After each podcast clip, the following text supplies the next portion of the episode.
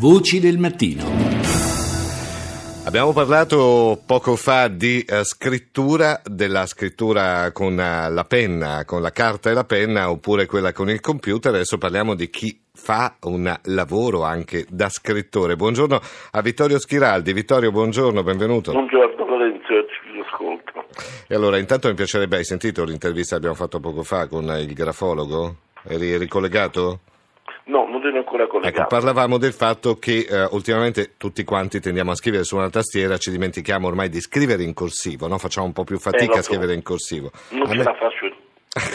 a me piaceva capire tu come scrivi in corsivo, cioè scrivi con carta e penna o scrivi su una tastiera?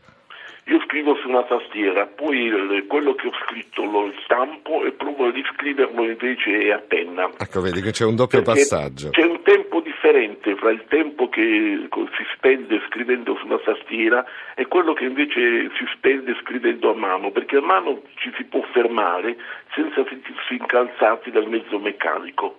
E allora ci si ferma e magari si correggono alcune cose e poi dopodiché lo ripasso di nuovo in tastiera.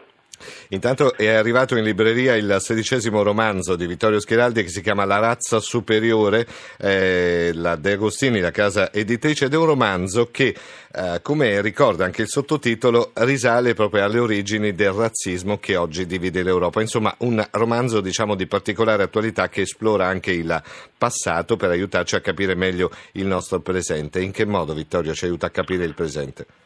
Beh, mi limito ad alcuni esempi. Per esempio, sapevate che in America all'inizio del Novecento furono migliaia di donne che si sospettava che fossero portatrici di malattie o avessero mostrato tendenze criminali, donne provenienti dai paesi dell'est, furono sterilizzate nel timore che potessero mettere al mondo dei figli che avrebbero inquinato la razza pura americana, più o meno quello che teme Trump quando vorrebbe chiudere le frontiere agli immigrati.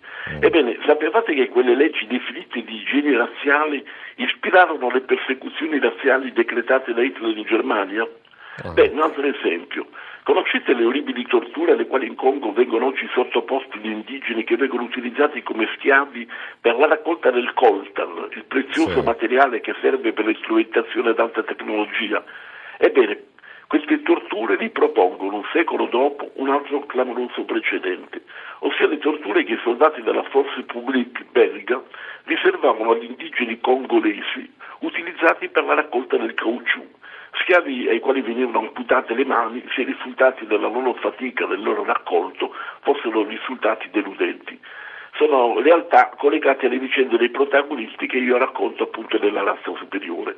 In altre parole diciamo pure l'ondata di razzismo che il fenomeno migratorio ha accentuato anche in Italia e che negli Stati Uniti ha contribuito al successo di Donald Trump ha radici antiche. Io risalgo quelle radici e le rapporto al nostro presente. Ed è anche un modo per riflettere leggendo questo romanzo, però c'è anche da ricordare che il razzismo nell'Ottocento riscosse anche degli avalli scientifici di tutto rispetto, comunque importanti.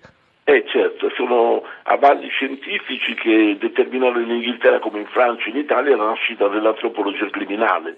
E sulla base di quelle teorie gli uomini non nascono tutti uguali, ci sono quelli che appartengono ad una razza superiore, che naturalmente è sempre quella dei vincitori, e altri che non solo devono essere considerati appartenenti ad una razza inferiore, ma per determinate caratteristiche come ad esempio la forma del cranio, la, la distanza fra gli occhi, Sì, i sì, lobi sì, del- più o meno attaccati, eccetera, queste caratteristiche li qualificano come potenziali criminali, condannandoli fin dalla nascita a un destino diverso. Purtroppo, per fortuna, queste teorie, direi che hanno determinato quelle lombrosiane, le potremmo definire risalendo al nostro Cesare Lombroso, sono state rivedute grazie a Dio corrette. È destino così predeterminato al quale non vuole rendersi appunto uno dei protagonisti del romanzo, Ned Riddle. Insomma, la razza superiore ha quasi il sapore del saggio più che rom- del romanzo, o sbaglio. No, vabbè, sembra, sembra un saggio, ma in realtà gli scenari che io ho affrontato, ho descritto, si intrecciano con la storia dei protagonisti che affollano la narrazione, eh, protagonisti che danno luogo ad una serie di avventure appassionanti, talvolta drammatiche, talvolta commoventi.